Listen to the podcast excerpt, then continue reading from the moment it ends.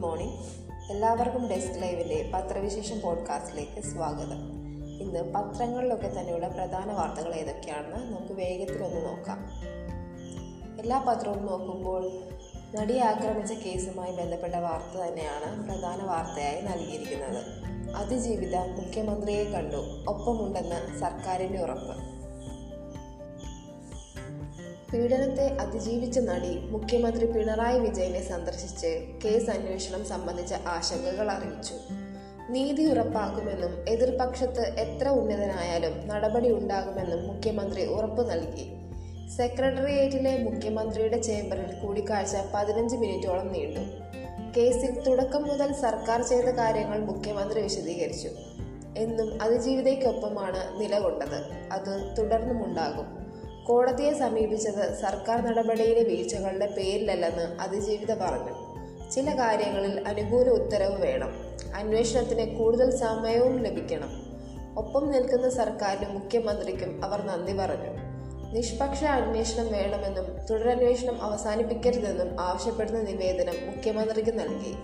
തുടർന്ന് മുഖ്യമന്ത്രി അടിയന്തരമായി സംസ്ഥാന പോലീസ് മേധാവി അനിൽകാന്തിനെയും crime branch A D G P Sheikh Darvesh സാഹിബിനെയും വിളിച്ചു വരുത്തി കേസ് അന്വേഷണം കാര്യക്ഷമമാക്കാനുള്ള നിർദ്ദേശങ്ങൾ നൽകി. സർക്കാരിനെതിരെ സംസാരിച്ചിട്ടില്ലെന്നും അങ്ങനെ തെറ്റിദ്ധാരണ ഉണ്ടായെങ്കിൽ ക്ഷമ ചോദിക്കുന്നുവെന്നും അതിജീവിത പിന്നീട് മാധ്യമങ്ങളോട് പറഞ്ഞു. അതേസമയം ഹൈക്കോടതിയിൽ നൽകിയ ഹർജി പിൻവലിക്കുന്നതിനെക്കുറിച്ച് ആലോചിക്കുന്നില്ലെന്നും വ്യക്തമാക്കി. ഹൈക്കോടതിയെ സമീപിച്ചതിന് പിന്നിൽ കോൺഗ്രസ് ആണെന്ന ആരോപണം ശരിയല്ല. മന്ത്രിമാർ ഉൾപ്പെടെയുള്ളവർ വിമർശിച്ചതിനെക്കുറിച്ച് ഒന്നും പറയാനില്ലെന്നും അറിയിച്ചു. അതേസമയം തുടരന്വേഷണത്തിനായി മൂന്ന് മാസം കൂടി ചോദിക്കാൻ അന്വേഷണ സംഘം. കൊട്ടേഷൻ പ്രകാരം നടിയെ പീഡിപ്പിച്ചെന്ന കേസിലെ തുടരന്വേഷ തുടരന്വേഷണത്തിനായി മൂന്ന് മാസത്തെ അധിക സമയം ചോദിച്ച് അന്വേഷണ സംഘം ഹൈക്കോടതിയെ സമീപിക്കും. കേസ് അന്വേഷണം പൂർത്തിയാക്കാൻ ശ്രമിക്കാതെ പാതിബന്ധ അന്വേഷണ റിപ്പോർട്ടാണ് ക്രൈംബ്രാഞ്ച് വിചാരണ കോടതിയിൽ സമർപ്പിക്കാൻ ഒരുങ്ങുന്നതെന്ന് അതിജീവിത കുറ്റപ്പെടുത്തിയിരുന്നു. വനിതാ സാമാജികരുടെ സമ്മേളനത്തിൽ പങ്കെടുക്കുവാനായി രാഷ്ട്രപതി ഇന്നലെ കേരളത്തിലെത്തിയിരുന്നു. രാഷ്ട്രീയത്തിൽ സ്ത്രീ സ്ത്രീ പ്രാതിനിധ്യം കുറവ്. രാഷ്ട്രപതി രാംനാഥ് കോവിന്ദ്. രാഷ്ട്രീയത്തിൽ സ്ത്രീകൾക്ക് അവരുടെ കഴിവിനൊത്ത പ്രാതിനിധ്യം കിട്ടുന്നില്ലെന്ന് രാഷ്ട്രപതി രാംനാഥ് കോവിന്ദ് കൂടുതൽ സ്ത്രീകൾ തിരഞ്ഞെടുപ്പിൽ മത്സരിക്കുകയും ജയിക്കുകയും വേണം. ഭരണഘടനാ ശില്പികൾ പൗരരെ വേർതിരിവില്ലാതെ കണ്ടതുകൊണ്ടാണ് സ്വാതന്ത്ര്യാനന്തര ഇന്ത്യയിൽ സ്ത്രീകൾക്ക് വോട്ടവകാശത്തിനായി കാത്തിരിക്കേണ്ടി വരാത്തതെന്നും അദ്ദേഹം പറഞ്ഞു. കേരള നിയമസഭ സംഘടിപ്പിക്കുന്ന രാജ്യത്തെ വനിതാ സാമാജികരുടെ ദേശീയ സമ്മേളനം ഉദ്ഘാടനം ചെയ്യുകയായിരുന്നു അദ്ദേഹം. രാഷ്ട്രീയത്തിൽ സ്ത്രീകൾ പിന്നാക്കമാകുന്ന ദുഃഖകരമായ അവസ്ഥ ലോകമെമ്പാടുമുണ്ട്. ഇത് മാറാൻ മനോഭാവം മാറ്റണം. അതൊരു വെല്ലുവിളിയാണ്. അതിന് അപാരമായ ക്ഷമയും സമയവും ആവശ്യമാണെന്നും രാഷ്ട്രപതി പറഞ്ഞു. വനിതാ സംവരണ ബിൽ ദീർഘകാലമായി പാർലമെന്റിൽ പരിഗണനയിൽ പരിഗണനയിലിരിക്കവെയാണ് രാഷ്ട്രപതിയുടെ ഈ പരാമർശം. സ്വാതന്ത്ര്യത്തിന്റെ എഴുപത്തിയഞ്ചാം വാർഷികാഘോഷമായ ആസാദി ക അമൃത് മഹോത്സവത്തിന്റെ ഭാഗമായി നടക്കുന്ന സമ്മേളനത്തിൽ വനിതാ എം പിമാരും എം എൽ എമാരും എം എൽ സിമാരുമായി നൂറോളം പേർ പങ്കെടുക്കുന്നു. ഇത്തരമൊരു സമ്മേളനം സംഘടിപ്പിച്ചതിന് സ്പീക്കർ എം വി രാജേഷിനെ രാഷ്ട്രപതി അഭിനന്ദിച്ചു.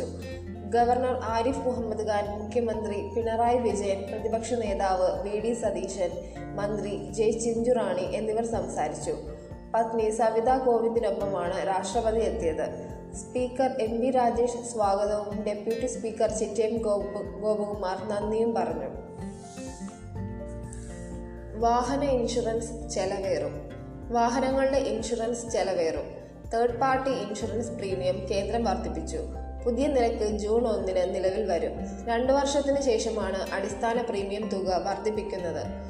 പുതിയ വാഹനങ്ങൾ വാങ്ങുമ്പോൾ കാറാണെങ്കിൽ മൂന്ന് വർഷത്തെയും ഇരുചക്ര വാഹനമാണെങ്കിൽ അഞ്ച് വർഷത്തെയും സിംഗിൾ പ്രീമിയം നിർബന്ധമാണ്. ഇതിൽ ഒരു വർഷത്തെ പൂർണ ഇൻഷുറൻസും ബാക്കി തേർഡ് പാർട്ടി ഇൻഷുറൻസുമാണ് വിദ്യാഭ്യാസ സ്ഥാപനങ്ങളുടെ ബസ്സുകൾക്ക് പ്രീമിയത്തിൽ പതിനഞ്ച് ശതമാനം ഇളവ് അനുവദിക്കും.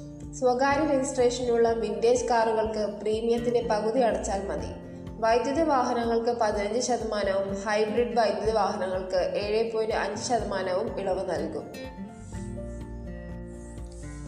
P C George Poojappura central ജയിലിൽ.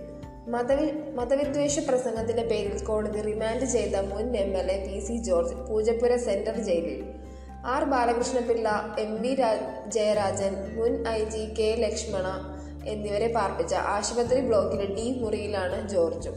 ജാമ്യ ഹർജി ഹൈക്കോടതി ഇന്ന് പരിഗണിക്കാൻ മാറ്റി. വൈകിട്ട് അഞ്ച് നാൽപ്പതിനാണ് ജോർജിനെ ജില്ലാ ജയിലിൽ നിന്ന് സെൻട്രൽ ജയിലിലേക്ക് മാറ്റിയത്. ജയിൽ മെഡിക്കൽ ഓഫീസർ പരിശോധിച്ച് കാര്യമായ ആരോഗ്യ പ്രശ്നമില്ലെന്ന് സ്ഥിരീകരിച്ചതിന് പിന്നാലെ ജയിൽ മേധാവിയാണ് സെൻട്രൽ ജയിലിലേക്ക് മാറ്റാൻ നിർദ്ദേശിച്ചത്. വൈകിട്ട് തടവുകാർക്കുള്ള അത്താഴ വിതരണം പൂർത്തിയായിരുന്നതിനാൽ ജോർജിന് ഭക്ഷണം ഉണ്ടാക്കി നൽകി. കൊച്ചിയിൽ നിന്ന് ബുധനാഴ്ച അർദ്ധരാത്രിക്ക് ശേഷം തിരുവനന്തപുരത്ത് എത്തിച്ച ജോർജിനെ ഇന്നലെ രാവിലെ ഏഴരയോടെ ഒന്നാം ക്ലാസ് മജിസ്ട്രേറ്റിന്റെ ചേംബറിൽ ഹാജരാക്കി. പോലീസ് മർദ്ദിക്കുമെന്ന് ഭയമുണ്ടോ എന്ന് കോടതി ചോദിച്ചപ്പോൾ ഒന്നിനെയും ഭയമില്ല എന്നായിരുന്നു മറുപടി. പോലീസ് മർദ്ദിച്ചോ എന്ന ചോദ്യത്തിന് ഇല്ല എന്നും പറഞ്ഞു. ജാമ്യ വ്യവസ്ഥ ലംഘിച്ചതിന്റെ പേരിലാണ് കോടതി ജോർജിനെ പതിനാല് ദിവസത്തേക്ക് റിമാൻഡ് ചെയ്തത്. എറണാകുളം വെണ്ണലയിലെ ക്ഷേത്രത്തിൽ നടത്തിയ പ്രസംഗത്തിൽ ഗൂഢാലോചനയുണ്ടെന്നാണ് പോലീസിന്റെ റിമാൻഡ് റിപ്പോർട്ട്. വിശദ റിപ്പോർട്ട് സമർപ്പിക്കാൻ സമയം വേണമെന്നും തുടരന്വേഷണത്തിന് കസ്റ്റഡിയിൽ വിട്ടുകിട്ടണമെന്നും ആവശ്യപ്പെട്ടു. ഇക്കാര്യം തിങ്കളാഴ്ച പരിഗണിക്കും. പോലീസ് വേട്ടയാടാൻ ശ്രമിക്കുകയാണെന്ന് ജോർജിന്റെ അഭിഭാഷകൻ പറഞ്ഞു. ജയിലിൽ പോകാൻ തയ്യാറാണ് തയ്യാറാ തയ്യാറായാണ് വന്നതെന്ന് ജോർജ് മാധ്യമങ്ങളോട് പറഞ്ഞിരുന്നു. കാശ്മീർ ടി വി താരത്തെ ഭീകരർ വെടിവെച്ചു കൊന്നു. കാശ്മീരിലെ ടി വി ടിക്ടോക്ക് താരം അമ്രീൻ ഭട്ട് ലഷ്കറെ തൈബ ഭീകരരുടെ വെടിയേറ്റ് മരിച്ചു. ഒപ്പമുണ്ടായിരുന്ന ബന്ധുവായ പത്ത് വയസ്സുകാരന് പരിക്കേറ്റു. മറ്റൊരു സംഭവത്തിൽ കുപ്വാരയിൽ മൂന്ന് ലക്ഷ- ലഷ്കറെ തായ്ബ ഭീകരരെ സുരക്ഷാസേന വെടിവെച്ചു കൊന്നു. ബദ്ഗാം ജില്ലയിലെ ഹിഷ്രുവിലുള്ള അമ്രീന്റെ വീട്ടിൽ ചിത്രീകരണത്തിന് ആവശ്യത്തിനെന്ന് പറഞ്ഞ് ബുധനാഴ്ച രാത്രി എത്തിയ രണ്ടംഗ സംഘം നടിയെ വെടിവെച്ച് കൊല്ലുകയായിരുന്നു. ഒപ്പമുണ്ടായിരുന്ന അനന്തരവൻ ഫർഹാൻ സുബായിയുടെ കയ്യിൽ വെടിയേറ്റു. രാത്രി എട്ട് മണിയോടെയാണ് സംഭവം. ആശുപത്രിയിൽ എത്തിക്കുന്നതിന് മുൻപേ അമ്രീൻ മരിച്ചു. ലഫ്റ്റനന്റ് ഗവർണർ മനോജ് സിൻഹ കാശ്മീർ മുൻ മുഖ്യമന്ത്രിയും നാഷണൽ കോൺഫറൻസ് നേതാവുമായ ഒമർ അബ്ദുല്ല തുടങ്ങിയവർ അനുശോചിച്ചു. സംഭവത്തിന് പിന്നിൽ മൂന്നംഗ ലഷ്കർ ഭീകരരാണുള്ളതെന്ന് പോലീസ് പറഞ്ഞു. ശ്രീനഗറിൽ പോലീസ് ഉദ്യോഗസ്ഥനെ വെടിവെച്ചു കൊന്ന സംഭവത്തിന് പിന്നാലെയാണ് പുതിയ അക്രമം. ഇതിനിടെ കുപ്വാര ജില്ലയിലെ ജുംനാഗഡ് മേഖലയിൽ നുഴഞ്ഞു കയറാനുള്ള ഭീകരരുടെ ശ്രമം ഇന്നലെ സുരക്ഷാസേന തകർത്തു. ഏപ്രിൽ ഇരുപത്തിരണ്ടിന് പുൽവാമയിൽ സി ഐ എസ് എഫ് സൈനികർ സഞ്ചരിച്ച ബസ്സിൽ ചാവേർ ആക്രമണം നടത്തിയ സംഭവത്തിന്റെ സൂത്രധാരനെന്ന് കരുതുന്ന ലഷ്കറെ തായ്ബ പ്രവർത്തകൻ ആബിദ് അഹമ്മദിനെ എൻ ഐ എ ഇന്നലെ കസ്റ്റഡിയിലെടുത്തിട്ടുണ്ട്. തൃശൂർ ജില്ലയിൽ ഷിഗല്ല സ്ഥിരീകരിച്ചു. ജില്ലയിൽ ഷിഗല്ല ബാക്ടീരിയ ബാധ സ്ഥിരീകരിച്ചു. ഗവൺമെന്റ് എഞ്ചിനീയറിംഗ് കോളേജ് ഹോസ്റ്റലിലെ വിദ്യാർത്ഥിനിക്കാണ് സ്ഥിരീകരിച്ചത്. രണ്ടുപേരുടെ പരിശോധനാ ഫലം ഇന്ന് ലഭിക്കും. അൻപതോളം വിദ്യാർത്ഥികൾക്ക് ഛർദി വയറിളക്കം വയറുവേദന തുടങ്ങിയ രോഗലക്ഷണങ്ങളുണ്ട്. ഇവരെ ഹോസ്പിറ്റലിൽ പ്രത്യേക മുറികളിൽ നിരീക്ഷണത്തിലാക്കി. പകർച്ചവ്യാധി സാധ്യത ഒഴിവാക്കാൻ വീട്ടിലേക്കോ ആശുപത്രിയിലേക്കോ മാറ്റേണ്ടതില്ല എന്നാണ് ആരോഗ്യവകുപ്പിന്റെ തീരുമാനം. സ്ഥിതി നിലവിൽ നിയന്ത്രണ വിധേയമാണെന്ന് D doctor N K Kuttappan പറഞ്ഞു. പോപ്പുലർ ഫ്രണ്ടിന്റെ റാലിയിൽ വിദ്വേഷ പ്രസംഗം വിദ്വേഷ പ്രസംഗം വിദ്വേഷ മുദ്രാവാക്യം വിളിച്ച കുട്ടിയെ തിരിച്ചറിഞ്ഞ പോലീസ്. പക്ഷേ കുട്ടിയെ കണ്ടെത്താനായില്ല. ആലപ്പുഴയിൽ പോപ്പുലർ ഫ്രണ്ടിന്റെ പ്രകടനത്തിനിടെ വിദ്വേഷ മുദ്രാവാക്യം വിളിച്ച കുട്ടി പള്ളുരുത്തി സ്വദേശിയെന്ന് പോലീസ് തിരിച്ചറിഞ്ഞു. കുട്ടിയെ കണ്ടെത്താൻ ആലപ്പുഴയിൽ നിന്നുള്ള പോലീസ് സംഘം എത്തിയെങ്കിലും പള്ളുരുത്തി തങ്ങൾ നഗറിലെ വാടക വീട് അടച്ചിട്ടിരിക്കുകയാണ്. തറവാട്ട് വീട്ടിലും പരിശോധന നടത്തി. മകനെയും പേരക്കുട്ടിയെയും കുറേ ദിവസമായി കാണാനില്ലെന്നാണ് വീട്ടിലുണ്ടായിരുന്നവർ പോലീസിനോട് പറഞ്ഞത്. തങ്ങൾ നഗർ സ്വദേശിയായ കുട്ടിയുടെ പിതാവ് എസ് ഡി പി ഐ പ്രവർത്തകനാണെന്നാണ് പോലീസിന് കിട്ടിയ വിവരം. പൗരത്വ നിയമ ഭേദഗതിക്കെതിരെ നടന്ന പ്രതിഷേധത്തിലും ഇതേ കുട്ടി മുദ്രാവാക്യം വിളിക്കുന്ന വീഡിയോ പുറത്തു വന്നത് പോലീസ് സ്ഥിരീകരിച്ചിട്ടുണ്ട്. മുദ്രാവാക്യം വിളിയിൽ പള്ളുരുത്തി തോപ്പുംപടി ഭാഗത്തുള്ളവരുടെ ഉച്ചാരണ ശൈലിയുമായി സാമ്യമുള്ളതിനാലാണ് ആലപ്പുഴ പോലീസിന്റെ തിരച്ചിൽ ഇവിടേക്ക് എത്തിയത് കുട്ടിയെ കണ്ടെത്തിയാൽ മാത്രമേ ഗൂഢാലോചന വ്യക്തമാകൂ എന്ന നിലപാടാണ് പോലീസ്. കാലവർഷം ആദ്യമെത്തുക തെക്കൻ ജില്ലകളിൽ. കാലവർഷം ആദ്യം തിരുവനന്തപുരം ഉൾപ്പെടെയുള്ള തെക്കൻ ജില്ലകളിലാകും പെയ്തിറങ്ങുക. കേന്ദ്ര കാലാവസ്ഥാ വകുപ്പ് പുറത്തുവിട്ട ഒടുവിലത്തെ ഉപഗ്രഹ ചിത്രങ്ങളാണ് ഇത് സംബന്ധിച്ച സൂചന നൽകുന്നത്. കാറ്റ് അനുകൂലമായാൽ വൈകാതെ കാലവർഷം എത്തുമെങ്കിലും അത് കഴിഞ്ഞ് ദുർബലമാകാനും സാധ്യതയുണ്ട്. കാലവർഷം ഇന്നെത്തുമെന്നായിരുന്നു ആദ്യ പ്രവചനം. തെക്കു പടിഞ്ഞാറൻ അറബിക്കടൽ തെക്കു കിഴക്കൻ അറബിക്കടൽ അറബിക്കടലിലെ കൂടുതൽ മേഖലകൾ മാലാദ്വീപ് മേഖല തെക്കൻ ബംഗാൾ ഉൾക്കടൽ എന്നീ പ്രദേശ- പ്രദേശങ്ങളിലേക്ക് കാലവർഷം വ്യാപിപ്പിച്ചതായി കാലാവസ്ഥാ വകുപ്പ് അറിയിച്ചു. അടുത്ത നാൽപ്പത്തിയെട്ട് മണിക്കൂറിൽ തെക്കൻ അറബിക്കടൽ മാലാദ്വീപ് ലക്ഷദ്വീപ് മേഖല എന്നിവിടങ്ങളിൽ എത്തിച്ചേരാനാണ് സാധ്യത. സി ആപ്റ്റിൽ വിരമിക്കാൻ വരട്ടെ. നേതാക്കളുടെ സ്വന്തക്കാർക്ക് വേണ്ടി സി ആപ്റ്റിൽ പെൻഷൻ പ്രായം ഉയർത്തുന്നു. പൊതുമേഖലാ സ്ഥാപനമായ സി ആപ്റ്റിൽ നേതാക്കളുടെ സ്വന്തക്കാർക്ക് വേണ്ടി വിരമിക്കൽ പ്രായം സർക്കാർ നീട്ടിക്കൊടുക്കുന്നു. ധനനിയമ വകുപ്പുകളുടെ എതിർപ്പ് മറികടന്ന് നടപ്പാക്കുന്ന തീരുമാനം കഴിഞ്ഞ ദിവസം മന്ത്രിസഭാ യോഗം തത്വത്തിൽ അംഗീകരിച്ചു. തൃക്കാക്കര ഉപതെരഞ്ഞെടുപ്പ് പെരുമാറ്റച്ചട്ടം നിലവിലുള്ളതിനാൽ തിരഞ്ഞെടുപ്പ് കമ്മീഷന്റെ അനുമതി ലഭിച്ച ശേഷം ഉത്തരവിറക്കും. സമാന സ്വഭാവമുള്ള പല സ്ഥാപനങ്ങളിലും വിരമിക്കൽ പ്രായം അറുപത് അറുപതാണെന്നും ഇക്കാര്യം ചൂണ്ടിക്കാട്ടി ജീവനക്കാർ നൽകിയ അപേക്ഷയുടെ അടിസ്ഥാനത്തിലാണ് തീരുമാനമെന്നും C apt Kerala state centre for advanced printing and training chairperson കൂടിയായ ഉന്നത വിദ്യാഭ്യാസ മന്ത്രി ആർ ബിന്ദു പ്രതികരിച്ചു. മെയ് മുപ്പതിന് വിരമിക്കേണ്ട മുപ്പത്തിയഞ്ച് പേർക്ക് ഇതോടെ രണ്ടു വർഷം കൂടി സർവീസ് ലഭിക്കും. പുതിയ തീരുമാനത്തിന്റെ ഗുണഭോക്താക്കളിൽ ഒരു മന്ത്രിയുടെ സഹോദരൻ സി പി എം പ്രാദേശിക നേതാവിന്റെ ഭാര്യ എന്നിവരുണ്ട്. മന്ത്രിയുടെ സഹോദരൻ അടുത്ത വർഷം വിരമിക്കേണ്ടയാളാണ്. കേരള സർക്കാരിന് കീഴിലെ പൊതുമേഖലാ സ്ഥാപനങ്ങൾ കോർപ്പറേഷനുകൾ സ്വയംഭരണ സ്ഥാപനങ്ങൾ സ്റ്റാറ്റിറ്റ്യൂട്ടറി സ്ഥാപനങ്ങൾ എന്നിവയിലെ chief executive officer secretary M D എന്നീ തസ്തികൾ തസ്തികകളിലെ വിരമിക്കൽ പ്രായം ഉയർത്തി ഉയർത്തി കഴിഞ്ഞ ഫെബ്രുവരിയിൽ സർക്കാർ ഉത്തരവിറക്കിയിരുന്നു. ഇതിന്റെ ചുവട് പിടിച്ചുള്ള നീക്കത്തിൽ സി ആപ്റ്റിൽ പക്ഷേ മുഴുവൻ ജോലിക്കാരുടെയും വിരമിക്കൽ പ്രായം ഉയർത്തും. ഇ കെ നായനാർ മുഖ്യമന്ത്രിയായിരുന്ന കാലത്ത് ആയിരത്തി ഇരുന്നൂറ് പേരെ സി ആപ്റ്റിൽ നിയമിച്ചിരുന്നു. പിന്നീട് വന്ന യു ഡി എഫ് സർക്കാർ ഇവരിൽ നാനൂറ്റി പതിമൂന്ന് പേരെ പിരിച്ചുവിട്ടു. ഇവർ കോടതിയെ സമീപിച്ചതിനെ തുടർന്ന് ഒഴിവ് വരുമ്പോൾ ഇവർക്ക് നിയമനം നൽകണമെന്ന് കോടതി ഉത്തരവിട്ടു. ഇവർ വർഷങ്ങളായി ജോലിക്കായി കാത്തു നിൽക്കുകയാണ്. ഇതിനിടെയാണ് പുതിയ തീരുമാനം. ആരോപണങ്ങൾ അടിസ്ഥാനരഹിതമാണെന്ന് മന്ത്രി ബിന്ദു പറഞ്ഞു. ക്യാപ്റ്റൻ അഭിലാഷ ആദ്യ വനിതാ കോമ്പാറ്റ് പൈലറ്റ്. കരസേനയിൽ പുതുചരിത്രം എഴുതി ക്യാപ്റ്റൻ അഭിലാഷ ബറാക്ക് സേനയുടെ വ്യോമ വിഭാഗമായ ഏവിയേഷൻ കോറിലെ ആക്രമണ വിഭാഗത്തിൽ പൈലറ്റാകുന്ന ആദ്യ വനിത എന്ന പെരുമ അഭിലാഷ സ്വന്തം പേരിലെഴുതി ഹരിയാന പഞ്ചകുല സ്വദേശിയാണ് ഇവർ. സേനയുടെ രുദ്ര ഹെലികോപ്റ്ററാകും അഭിലാഷ പറത്തുക. നാസിക്കിലെ സേനാ അക്കാദമിയിൽ നിന്ന് പൈലറ്റ് പരിശീലനം പൂർത്തിയാക്കിയ അഭിലാഷ ഔദ്യോഗികമായി പൈലറ്റ് ആകുന്നതിന്റെ ഭാഗമായുള്ള ആകുന്ന ഔദ്യോഗികമായി പൈലറ്റ് ആകുന്നതിന്റെ ഭാഗമായുള്ള ചിഹ്നം യൂണിഫോമിൽ ചേർത്തു. Air traffic control ground duty എന്നിവയിലാണ് ഇതുവരെ വനിതകളെ നിയോഗിച്ചിരുന്നത്. രണ്ടായിരത്തി പതിനെട്ട് സെപ്റ്റംബറിലാണ് അഭിലാഷ സേനയിൽ ചേർന്നത്. അച്ഛനും സഹോദരും സേനാംഗങ്ങളാണ്. വർഷങ്ങൾക്ക് മുൻപ് ഇന്ത്യൻ മിലിറ്ററി അക്കാദമിയിൽ പഠനം പൂർത്തിയാക്കിയ സഹോദരന്റെ പാസിംഗ് ഔട്ട് പരേഡ് നേരിൽ കണ്ടതാണ് സേനയിൽ ചേരാൻ അഭിലാഷയ്ക്ക് പ്രചോദനമായത്.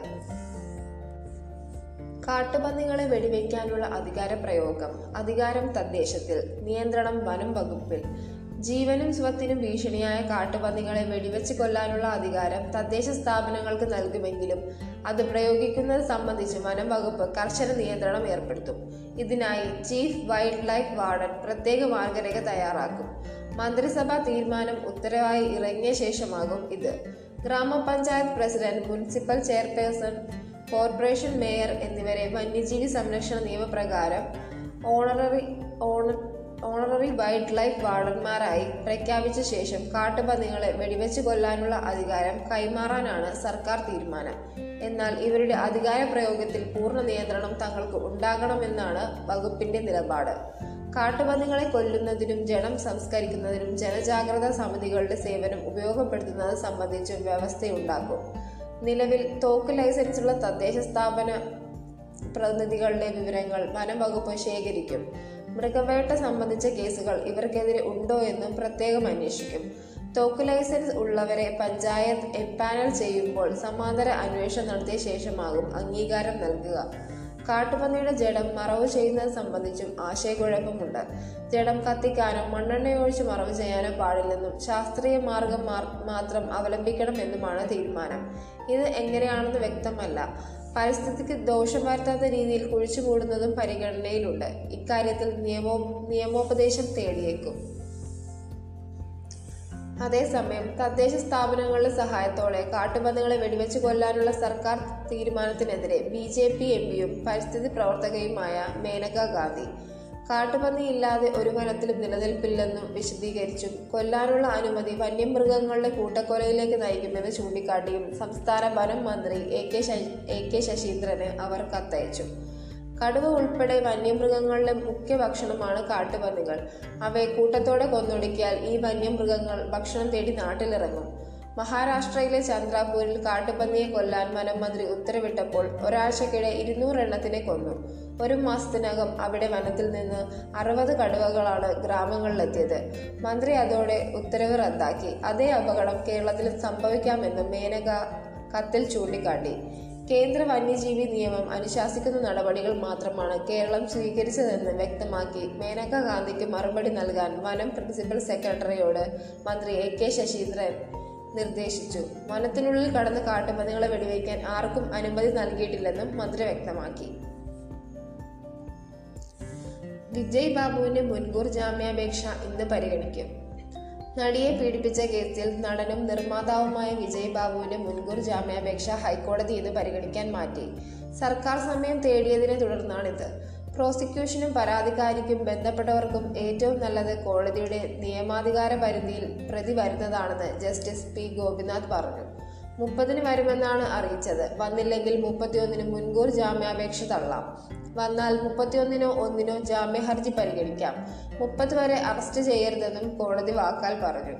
കോടതിക്ക് മുന്നിൽ വ്യവസ്ഥകൾ വയ്ക്കാൻ പ്രതിയെ അനുവദിക്കരുതെന്നും ഇത് പ്രോത്സാഹിപ്പിക്കരുതെന്നും additional prosecution director general Gracious Kuriakose പറഞ്ഞു. പ്രതിയുടെ കാരുണ്യം ആവശ്യമില്ല. എവിടെയാണെങ്കിലും എന്തായാലും പിടികൂടും. ലൈംഗിക തൊഴിൽ സർക്കാർ വിയോജിപ്പ് വ്യക്തമാക്കണമെന്ന് സുപ്രീം കോടതി ലൈംഗിക തൊഴിൽ നിയമവിരുദ്ധമല്ലെന്നും ഇതിൽ ഏർപ്പെടുന്നവർക്കെതിരെ നടപടി പാടില്ലെന്നുമുള്ള ശുപാർശകളോട് കേന്ദ്ര സർക്കാരിന് വിയോജിപ്പ്. സുപ്രീം കോടതി നിയോഗിച്ച സമിതി ഇതുൾപ്പെടെ നിർദ്ദേശങ്ങൾ മുന്നോട്ട് വെച്ചെങ്കിലും ചില വിയോജിപ്പുകൾ ഉണ്ടെന്ന് കേന്ദ്ര സർക്കാരിന് വേണ്ടി ഹാജരായ additional solicitor general Jayant Sood അറിയിച്ചു. വിയോജിപ്പുള്ള വിഷയങ്ങളിൽ കേന്ദ്ര സർക്കാർ അഭിപ്രായം അറിയിക്കണമെന്ന് വ്യക്തമാക്കിയ കോടതി ഹർജി പരിഗണിക്കുന്നത് ജൂലൈ ഇരുപത്തിയേഴിലേക്ക് മാറ്റി. ലൈംഗിക തൊഴിൽ ചെയ്യുന്നവരുടെ പ്രശ്നങ്ങളുമായി ബന്ധപ്പെട്ട കേസിൽ സുപ്രീം കോടതി നിയോഗിച്ച സമിതി പത്ത് പത്ത് നിർദ്ദേശങ്ങൾ രണ്ടായിരത്തി പതിനാറിൽ തന്നെ നൽകിയിരുന്നു. ഇതനുസരിച്ച് നിയമപരിഷ്കാരം കൊണ്ടുവരുമെന്ന് കേന്ദ്രം ഉറപ്പു നൽകിയെങ്കിലും തുടർ നടപടി തുടർ നടപടി ഉണ്ടായില്ല ഇത് കണക്കിലെടുത്താണ് ജസ്റ്റിസ് എൽ നാഗശേഖർ റാവു അധ്യക്ഷനായ ബെഞ്ച് നിർദ്ദേശങ്ങൾ വീണ്ടും പരിഗണിച്ചത്. എന്നാൽ പത്ത് നിർദ്ദേശങ്ങളിൽ നാല് എണ്ണത്തോടും കേന്ദ്രം വിയോജിപ്പുകൾ വ്യക്തമാക്കി.